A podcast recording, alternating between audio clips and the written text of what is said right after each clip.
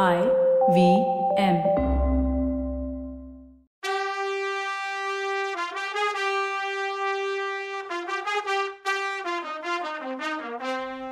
வணக்கம். Welcome to கதை பாட்காஸ்டின் பொன்னியின் செல்வன். இது எபிசோட் நாற்பத்தஞ்சு. கதை சொல்பவர் கவிதா. வணக்கங்க, நான் கவிதா பேசுகிறேன். கதை கேட்டுட்டு இருந்த நம்பியும் வந்தியத்தேவனும், நாம் இருக்கிற இடம் சூடாகுது, புகையிற ஸ்மெல் வருது, ஏதாவது ஆபத்தான்னு கவலையோடு கேட்கவும், இளவரசர் ரொம்ப அமைதியாக, ஏதாவது ஆபத்துன்னா காவேரி அம்மன் கண்டிப்பாக வந்து எச்சரிப்பா, கவலைப்படாதீங்கன்னு சொன்னார். கதையை கண்டினியூ பண்ணார். அந்த தாவடியை அங்கேருந்து கிளப்பிக்கிட்டு நாங்கள் வந்துட்டோம். ஆனாலும் எங்கள் வீரர்கள் பத்து பேருக்கு குளிர்காய்ச்சல் வந்துருச்சு. ஐயோ, அந்த காய்ச்சல் எப்பேற்பட்ட வீடனையும் கோழையாக்கிடும். போரில் காயம்பட்டு கலங்காதவங்க கூட இந்த காய்ச்சல் வந்தால் கலங்கிடுவாங்க. மூணு நாள் காய்ச்சல் வந்தால் ஊருக்கு போகணும்னு புலம்ப ஆரம்பிச்சிடுவாங்க. என்னை அந்த துர்கா பரமேஸ்வரி தான் ஊமலேடி உருவத்தில் வந்து காப்பாற்றினான்னு நினச்சேன். அதுக்கு பின்னாடியும் ஹெல்ப் நிற்கலை. நான் போகிற இடத்துக்கெல்லாம் தொடர்ந்து வந்து எல்லா ஆபத்துகளில் இருந்தும் என்னை காப்பாற்றினான். விலங்குங்க, மலைப்பாம்புங்க, மறைஞ்சிருக்க எதிரிங்க, இப்படி எல்லாத்துல இருந்தும் காப்பாற்றினான். திடீர்னு இப்படி வர்றாளே, அப்படியே காணா போயிடுவான். அவகிட்ட சைகையில் பேசி பேசி எனக்கு அவள் முகத்தை பார்த்தாலே என்ன சொல்ல வர்றான்னு தெரிஞ்சுக்குவேன். அவளை கண்ணால் பார்க்கணுன்னு அவசியமே இல்லை. ஆனால் அவள் பக்கத்தில் இருந்தாலே நான் சென்ஸ் பண்ணிடுவேன். இப்போ கூட அவள் இங்கே எங்கேயோ தான் பக்கத்தில் இருக்க மாதிரியே ஃபீலிங் இருக்குது. டக்குன்னு நீங்கள் ரெண்டு பேரும் போய் உங்கள் பெட்டில் படுத்துக்கோங்க, தூக்கம் வரலைன்னாலும் தூங்குற மாதிரி படுங்கன்னு சொன்னார். ஏன் எதுக்குன்னு கேட்காம ரெண்டு பேரும் போய் படுத்துக்கிட்டாங்க. ஆனால் கண்ணை மூட அவங்களால முடியல. பார்த்துட்டு இருக்கும்போதே நிலா வெளிச்சத்தில் வீதியில் அவங்க பார்த்த உருவம் அந்த ரூமுக்கிட்ட வந்துச்சு. அருள்மொழிவர்மர் எந்திரிச்சு ஜன்னல் பக்கமாக வந்தார். வெளியில் நின்ன உருவம் ஏதோ சைகையில் சொல்லிச்சு. அவர் ஃப்ரெண்ட்ஸை காட்டினார். அதுக்கும் மௌன பாஷையிலே பதில் கிடச்சிது. இளவரசர் வந்து ரெண்டு பேரையும் தன்னோட வர சொல்லி சொன்னார். அந்த அம்மா முன்னாடி போனால் இவங்க மூணு பேரும் அவளை ஃபாலோ பண்ணி போனாங்க. அந்த மாளிகையிலேருந்து வெளியேறி போனாங்க. மாளிகையை விட்டு வெளியில் போன உடனே ரெண்டு பக்கமும் மரமாக இருட்டாக இருந்த ஒரு பாதையில் போனாங்க. யாருமே எதுவுமே பேசிக்கல. கொஞ்ச தூரம் போனதும் யானைங்க கூட்டமாக நின்று பிரம்மாண்டமாக ஸ்தூபம் ஒன்று பார்த்தாங்க. பார்த்ததும் வந்தியத்தேவனுக்கு பக்குன்னு ஆச்சு. எக்ஸ்பீரியன்ஸ் அப்படியாச்சே. அந்த அம்மா கொஞ்சம் கூட பயப்படாமல் அந்த யானைங்க இருக்க ஸ்தூபத்தை நோக்கி முன்னாடி போனான். நம்பி நம்மளுக்கு காதில் இந்த சிற்பம் எவ்வளோ உண்மையானது மாதிரியே இருக்குல்லன்னு சொன்ன உடனே தான் மூச்சே வந்துச்சு வந்தியத்தேவனுக்கு. அந்த அம்மா சிற்பத்துக்கிட்ட போய் ஒரு யானை காலடியில் கிடந்த ஒரு பெரிய கருங்கல்ல தள்ளி போட்டான். அங்கே ஒரு படிக்கட்டு, அதாவது ஸ்டேர் கேஸ் இருந்துச்சு. அது வழியாக இறங்கி போனாங்க. கீழே போனதும் ஒரு மண்டபம் இருந்தது. அங்கே ரெண்டு விளக்கு எரிஞ்சிட்டு இருந்துச்சு. விளக்கில் ஒன்றை கையில் எடுத்துக்கிட்டு இளவரசரை மட்டும் அவளோட கூட்டிகிட்டு போய் செவுத்தில் எதையோ காட்டினான். அது அந்த சுவர் ஃபுல்லாக ஓவியங்களாக இருந்துச்சு. அந்த ஓவியங்கள் எல்லாமே ஏதோ ஒரு கதையை சொன்னிச்சு. புத்தரோட கதையை தான் இலங்கையில் இப்படி ஓவியமாக நிறைய குகைகள்லையும் கோயில்கள்லையும் வரைஞ்சி வச்சுருப்பாங்க. ஆனால் இங்கே வரைஞ்சி வச்சுருக்கிறது புத்தர் கதை இல்லை, ஒரு பொண்ணோட கதை. அந்த ஓவிய பொண்ணோட முகம் ஏறக்குறைய இந்த அம்மா மாதிரியே இருந்துச்சு. அதனால் அந்த ஓவியத்தை இந்த அம்மா தான் வரைஞ்சிருக்கணும், அவளோட கதை தான் அதுன்னு இளவரசர் ஓரளவு கெஸ் பண்ணார். முதல் ஓவியம் ஒரு குமரி பொண்ணு தன்னந்தனியாக நிற்கிறதும் அவளோட அப்பா கட்டுமரத்தில் போய் மீன் பிடிச்சிட்டு வர்றதையும் சொன்னிச்சு. அப்புறம் காட்டில் அந்த பொண்ணு நடந்து போகிறப்போ ஒரு மரக்கிளை மேலே ஒரு ராஜகுமாரன் மாதிரி இருந்த ஒருத்தன் உட்காந்து இருந்ததையும், அந்த மரத்தில் ஒரு கரடி ஏறி அவன் மேலே பாய போனது, இவ கத்தி கூச்சல் போட்டு கரடியை டைவர்ட் பண்ணது, அந்த இளைஞன் கரடியோட சண்டை போட்டதையும், கடைசியில் கரடி இறந்ததையும், அவள் ஓடிப்போய் தான் அப்பாவை கூட்டிகிட்டு வந்து அவள் ஊமைங்கிறத தெரியப்படுத்தினதையும், ராஜகுமாரன் அப்புறம் சந்தோஷமாக அவளோட ஃப்ரெண்டானதையும், அப்புறம் காதலர்களானதையும், கைகோத்து காட்டில் திரிஞ்சதையும் சொன்னிச்சு. அந்த தீவுக்கு பெரிய கப்பல் ஒரு நாள் வந்ததையும், அவனை கண்டுபிடிச்சு அவனை கூட்டிகிட்டு போக வந்ததையும், ராஜகுமாரன் அவளுக்கு ஆறுதல் சொல்லிட்டு திரும்பி போனதையும் சொன்னிச்சு. அவள் கண்ணீரோடு இருந்ததையும், அதை பார்த்து அவளோட அப்பா படகுல ஏற்றிக்கிட்டு கடல் கடந்து போய் கலங்கரை விளக்கம் இருக்க ஒரு இடத்துல கரையில் இறங்கினதையும் அங்கே ஏற்கனவே இருந்த குடும்பம் இவங்களை அரவணைச்சிக்கிட்டதையும் எல்லாரும் மாட்டு வண்டியில் ஏறி இன்னொரு ஊர் போனதும் அந்த ஓவியத்தில் இருந்துச்சு. அந்த ஊர் அரண்மனையில் மேல் மாடத்தில் ராஜகுமாரன் கிரீடத்தோடு நின்னதும், அவள் திரும்பி ஓட்டமாக ஓடி கலங்கரை விளக்கம் மேலே ஏறி குதித்ததும், அவளை மீனவன் ஒருத்தன் காப்பாற்றி ஒரு ராணிக்கிட்ட ஒப்படைச்சதையும், அப்போ அந்த ராணி கர்ப்பிணியாக இருந்ததையும், தன்னை போலவே அந்த ஊமையும் கர்ப்பிணின்னு தெரிஞ்ச ராணி தன்னோடவே அரண்மனைக்கு கூட்டிகிட்டு போனதையும், அரண்மனை தோட்டத்தில் ரெண்டு குழந்தைங்க பிறந்ததையும், ரெண்டு குழந்தையில் ஒன்றை ராணி வளர்க்க எடுத்துக்கிட்டதையும், நடு ராத்திரியில் ஒருத்தர்கிட்டையும் சொல்லிக்காமல் ஓடி வந்ததையும் வரைஞ்சிருந்தது. குழந்தைகளை பார்க்கணுன்னு ஆசை வந்தால் மரத்து மறைவில் படகுல ராஜாராணியோட குழந்தைங்க வர்றதை பார்த்து ரசித்ததையும் வரைஞ்சிருந்தது. ஒரு தடவை குழந்தை படகுல இருந்து தவறி விழுந்ததையும், யாரும் கவனிக்காதப்போ இவ தண்ணியில் மூழ்கி குழந்தையை காப்பாற்றினதையும் வரைஞ்சிருந்தது. திரும்பி யார் கண்ணிலையும் படாமல் காட்டில் மறைஞ்சதையும் வரைஞ்சிருந்தது. இவ்வளோ ஓவியத்தையும் பார்த்துட்டு வந்த இளவரசர் கடைசி பொன்னி நதி ஓவியத்தை பார்த்து, நதியிலிருந்து காப்பாற்றப்பட்ட சின்ன பையனா, காப்பாற்றினது நீங்கன்னு சைகையில் அந்த அம்மா கிட்ட சொன்ன உடனே இளவரசரை கட்டி பிடிச்சி உச்சி மோந்தா அந்த அம்மா. அப்புறம் அந்த ரூமில் இன்னொரு மூளைக்கு கூட்டிகிட்டு போய் இன்னும் சில ஓவியங்களை காட்டினான். அதில் இளவரசருக்கு வரப்போகிற ஆபத்துகள் பற்றி வரைஞ்சிருந்தது. ஆபத்துகளை காட்டி ஜாக்கிரதையாக இருன்னு சொன்னான் அந்த அம்மா. இதெல்லாம் பார்த்துட்டு இருந்த நம்பியும் ஆழ்வார்க்கடியானும், இந்த அம்மா இப்படி பாசம் வச்சிருக்காளே இளவரசர் மேலேன்னு தோணுச்சு.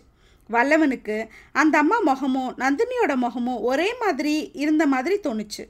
என்னென்னவோ டவுட்டு வந்துச்சு. ஆனால் அதை இப்போ பேசக்கூடாதுன்னு அமைதியாக இருந்தான். அந்த மண்டபத்திலேருந்து வெளியில் வந்து அந்த ஸ்தூபத்தோட உச்சி மாடிக்கு போனாங்க. ரொம்ப டயர்டாக இருந்தது வல்லவனுக்கு. பாதி ஏறினதும் வெளியில் பார்க்கும்போது ஏதோ ஒரு இடத்துல தீ கொழுந்து விட்டு எரிஞ்சிட்டு இருந்தது. இளவரசர் அதை பார்த்துட்டு, மகாசேன சக்கரவர்த்தி மாளிகை எரியறத பாருங்க அப்படின்னாரு. ஐயோ, நம்ம படுத்திருந்த இடமான்னு கேட்டான் நம்பி. ஆமாம், நம்ம அங்கே தூங்கியிருந்தோன்னா நாமளும் அக்னி பகவானுக்கு இறையா இருப்போம்னாரு இளவரசர். எப்படி அவ்வளோ கரெக்டாக இப்படி சொல்கிறீங்கன்னு கேட்டான் வல்லவன். இந்த அம்மா காட்டின ஓவியங்களில் இந்த ஆபத்தையும் எனக்கு சொன்னிச்சு அப்படின்னாரு. இன்னும் என்னென்ன சொன்னிச்சு அந்த ஓவியங்கள்னு கேட்டாங்க ரெண்டு பேரும். என் குடும்பம் சம்மந்தப்பட்ட நிறைய விஷயங்களை அந்த ஓவியங்கள் எனக்கு சொன்னிச்சு. உடனே இந்த இலங்கையை விட்டு போகணும்னு சொன்னிச்சுன்னாரு. வல்லவனுக்கு ஒரே குஷி. ஏன் கட்சி ஜெயிச்சுது பாருன்னு நம்பிக்கிட்ட சொன்னான். உடனே நம்பி, இது மட்டும்தான் ஓவியங்கள் சொன்னிச்சா? இலங்கையில் இருக்க வரைக்கும் கூரைக்கு கீழே படுக்க வேணாம், மரங்களுக்கு அடியில் போக வேண்டான்னெல்லாம் சொல்லலையான்னு கேட்டான். கரெக்டாக சொன்ன திருமலை, உனக்கும் புரிஞ்சுதான்னாரு இளவரசர். எனக்கு ஓவியங்களோட பாஷை புரியலை, ஆனால் உங்களோட பேசிகிட்டு இருந்த அந்த பெண் தெய்வத்தோட அபிநய பாஷை புரிஞ்சுதுன்னா. சரி, இங்கே கொஞ்ச நேரம் தூங்கிட்டு காலையில் கிளம்புவோன்னாரு இளவரசர். மறுநாள் வல்லவனும் நல்லா வெயில் மூஞ்சியில் அடிக்கிற வரைக்கும் தூங்கி எந்திரிச்சான். அதுக்குள்ளே இளவரசரும் நம்பியும் ரெடியாகி இருந்தாங்க. மூணு பேரும் கிளம்பி நடுத்தெருவிலேயே கவனமாக நடந்து மகாமேகவனத்துக்கு போனாங்க. அந்த நந்தவனத்தில் தான் ஆயிரம் வருஷ பழமையான போதி மரம் இருந்துச்சு. இளவரசர் போதி மரத்தை வணங்கி, தர்மம் உலகத்தில் என்னென்னைக்கும் நிலச்சி இருக்குங்கிறதுக்கு இந்த மரம்தான் சாட்சினார். மரத்துக்கு பக்கத்திலேயே மூணு பேர் குதிரையோடு நின்னாங்க. இளவரசர் அவங்க கிட்ட பேசினப்புறம், ராத்திரி அரண்மனை எரிஞ்சதும் இவங்கெல்லாம் பயந்துட்டாங்க, அதனால் நம்மளை பார்த்ததும் சந்தோஷப்படுறாங்கன்னாரு. இதை கேட்ட வல்லவன், ஆயிரத்தி ஐநூறு வயசான மரம் இன்னும் இருக்குது, பட் தர்மம் என்னவோ செத்து போச்சுன்னா. நான் இருக்கும்போது தர்மம் எப்படி சாகும்னா நம்பி. மூணு பேரும் கிளம்பி அனுராதபுரத்தை விட்டு வெளியில் போனாங்க. ஜனங்க கூட்டமாக இருந்ததுனால யாரும் இவங்கள கவனிக்கலை. மகிந்தலைன்னு ஒரு ஊர் வழியாக போகும்போது அசோக சக்கரவர்த்தியோட பையன் மகிந்தன் முதன் முதலாக இந்த ஊரில் இருந்து தான் புத்த மதத்தை பரப்பினார். அவர் அரசகுமாரர், ஆனால் நாடு பிடிக்கிறதுக்கு போகலை. கொலகாரங்க கிட்ட சிக்காமல் மறைஞ்சு திரிய வேண்டிய அவசியம் அவருக்கு இல்லை. ரொம்ப பாக்கியசாலி அவர் அப்படின்னார் இளவரசர். அதுக்கு நம்மால் அவருக்கு கொடுத்து வச்சது அவ்வளோதான்னு கிரேசி மோகன் டயலாக் மாதிரி சொன்னான். அதை கேட்ட இளவரசர் சிரிச்சுக்கிட்டே, நீ எப்போவுமே என் பக்கத்தில் இருக்கணும், அப்படி இருந்தால் எப்பேற்பட்ட கஷ்டமும் சந்தோஷமாயிடும்னார். நம்பி சும்மா இல்லாமல், அதே போல் எப்பேற்பட்ட சந்தோஷமும் கஷ்டமாயிடும்னா. இவங்க போயிட்டு இருக்கும்போது நிறைய குதிரைங்க ஏத்தாப்பில் வந்தது. கிட்ட வரும்போது தான் அது ஒரு சின்ன படைன்னு புரிஞ்சுது. அதை பார்த்த வல்லவன் ஐயா கத்தியை உருவுங்கன்னா இதோன்னு கத்தியை உருவினார் இளவரசர். அப்புறம் குதிரையில் இருந்து இறங்கி, ஓ அதிக பிரசங்கித்தனத்தை என்னால் பொறுத்துக்க முடியாது, ஒரு கை பார்த்துடுறேன்னாரு. வந்தியத்தேவன் ஷாக் ஆயிட்டான். திருப்பி ஒரு சண்டையான்னு. சண்டைக்கு பயப்படுறவன் இல்லைன்னாலும் கூப்பிடுறவர் இளவரசராச்சே. என்னையா என்ன தயங்குற? நேற்று ராத்திரி என்னை எப்படி அவமானப்படுத்தின ஞாபகம் இருக்கா? அதான் உன் வீட்டு அரண்மனை வாசலில் என் முப்பாட்டெல்லாம் வந்து வெயிட் பண்ணிட்டு இருந்தான்னு சொன்னியே. எனக்கு எவ்வளோ பெரிய இன்சல்ட் அது.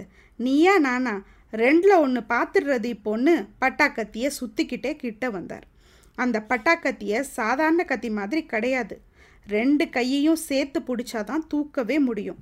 அதை சர்வசாதாரணமாக பிடிச்சு சுற்றிக்கிட்டே இருந்தார் இளவரசர். வல்லவன் கொஞ்சம் கன்ஃபியூஷனில் இருந்தான். ஆனால் சண்டை ஆரம்பித்த அப்புறம் அவர் இளவரசன்றதே மறந்துட்டு எதிரில் நிற்கிறவனோட கத்தியை எப்படி பறக்க வைக்கிறதுன்னு யோசித்து சண்டை போட்டான். நம்பிக்கு கொஞ்சம் கொஞ்சமாக இளவரசர் ஏன் இப்படி பண்ணுறாருன்னு புரிஞ்சுது. எதிரில் வர்றவங்க யாராக வேணால் இருக்கலாம். ஆனால் அவங்கள தடுத்து நிறுத்துறதுக்கும் யாருன்னு தெரிஞ்சுக்கிறதுக்கும் கொஞ்சம் டைம் தேவை. அதுக்கு தான் இந்த நடு ரோட்டு சண்டை ட்ராமா எல்லாம். இவனும் அந்த குதிரைங்க ரெண்டையும் நடு ரோட்டில் விட்டு வச்சுட்டு வெயிட் பண்ணான். ஆனால் வந்த வீரர்கள் புலிக்கொடியோடு வந்தாங்க. அவனுக்கு நிம்மதியாச்சு. வந்தவர் பூதி விக்ரமகேசரி சேனாதிபதியும் பார்த்திபனும். இவங்க கூட அம்பாரியோட ஒரு யானையும் வந்தது. குதிரைப்படையை தொடர்ந்து காலாட்படையும் வந்தது. முன்னாடி வந்த வீரர்கள் இந்த வாள் சண்டையை பார்த்து யார் அது விலகு விலகுன்னு சொன்னவங்க அப்புறம் அதை கூடி நின்று வேடிக்கை பார்க்க ஆரம்பிச்சிட்டாங்க. ஆஹா ஓஹோன்னு கைத்தட்டு வேற பலமாக இருந்தது. சேனாதிபதியும் பார்த்திபனும் கூட இறங்கி வந்து வீரர்களை விளக்கிட்டு வந்து பார்த்தாங்க. இளவரசரும் வல்லவனும் சண்டை போடுறத பார்த்த பார்த்திபன், பார்த்தீங்களா சேனாதிபதி, இந்த வல்லத்தான் ஒரு அதிக பிரசங்கி. இளவரசர்கிட்டையே தான் கைவரிசையை காட்ட ஆரம்பிச்சிட்டான். இதை பார்த்துட்டு நாம் சும்மா நிற்கிறதா அப்படின்னு கத்தியை எடுத்தான். ஆனால் சேனாதிபதி அவன் கையை பிடிச்சி தடுத்து, இந்த மாதிரி சண்டையை பார்த்து எவ்வளோ நாளாச்சு, கொஞ்ச நேரம் வேடிக்கை பார்க்கலான்னாரு. எல்லாரும் சுற்றி நின்று ரசித்தாங்க. இதுக்குள்ள யானை மேலே இருந்து ஒரு பொண்ணு இறங்கி வீரர்களுக்கு இடையில பூந்து முன்னாடி வந்து நின்னான். அவள் கண்ணு அந்த பக்கமும் இந்த பக்கமும் பாஞ்சு பாஞ்சு அந்த கத்திங்க போகிற போக்கையே பார்த்துச்சு. கொஞ்ச நேரத்தில் அந்த கத்தி டைரக்ஷனுக்கு ஏற்ற மாதிரி அவள் டான்ஸே ஆட ஆரம்பிச்சிட்டா. அவள் கூந்தலில் இருந்த பூவை எடுத்து கையில் வச்சுக்கிட்டு அதை கத்தி போகிற மாதிரி சுற்றிக்கிட்டு இருந்தாள். அது யாருன்னு தெரியுதா? நம்ம பூங்குழலி தான். இளவரசனும் வல்லவனும் இந்த பக்கமும் அந்த பக்கமும் குதிச்சு குதிச்சு மாறி நின்று சண்டை போட்டாங்க. பூங்குழலி முகத்துக்கு நேராக வல்லவன் வந்தப்போ எதேச்சையா அவன் முகத்தை பார்த்துட்டான். அப்போது அந்த ஒரு செகண்ட் மிஸ் பண்ணிட்டான். அதுவே இளவரசருக்கு போதுமாக இருந்தது. ஒரு அடி வல்லவன் கத்தி பறந்துச்சு. எல்லாரும் கை தட்டினாங்க. ஒரு பொண்ணோட சந்தோஷமான சிரிப்பு மட்டும் அத்தனை சத்தத்தையும் மீறி அவனுக்கு கேட்டுச்சு. பார்த்திபனை தானே அனுராதபுரத்தில் பார்க்குறதா பிளான் பண்ணார் இளவரசர். ஆனால் இவங்க கூட சேனாதிபதி எப்படி வந்து சேர்ந்தார்? அப்புறம் பூங்குழலிக்கு இங்கே என்ன வேலை? அடுத்த எபிசோடில் பார்க்கலாம். அது வரைக்கும் நன்றி, வணக்கம்.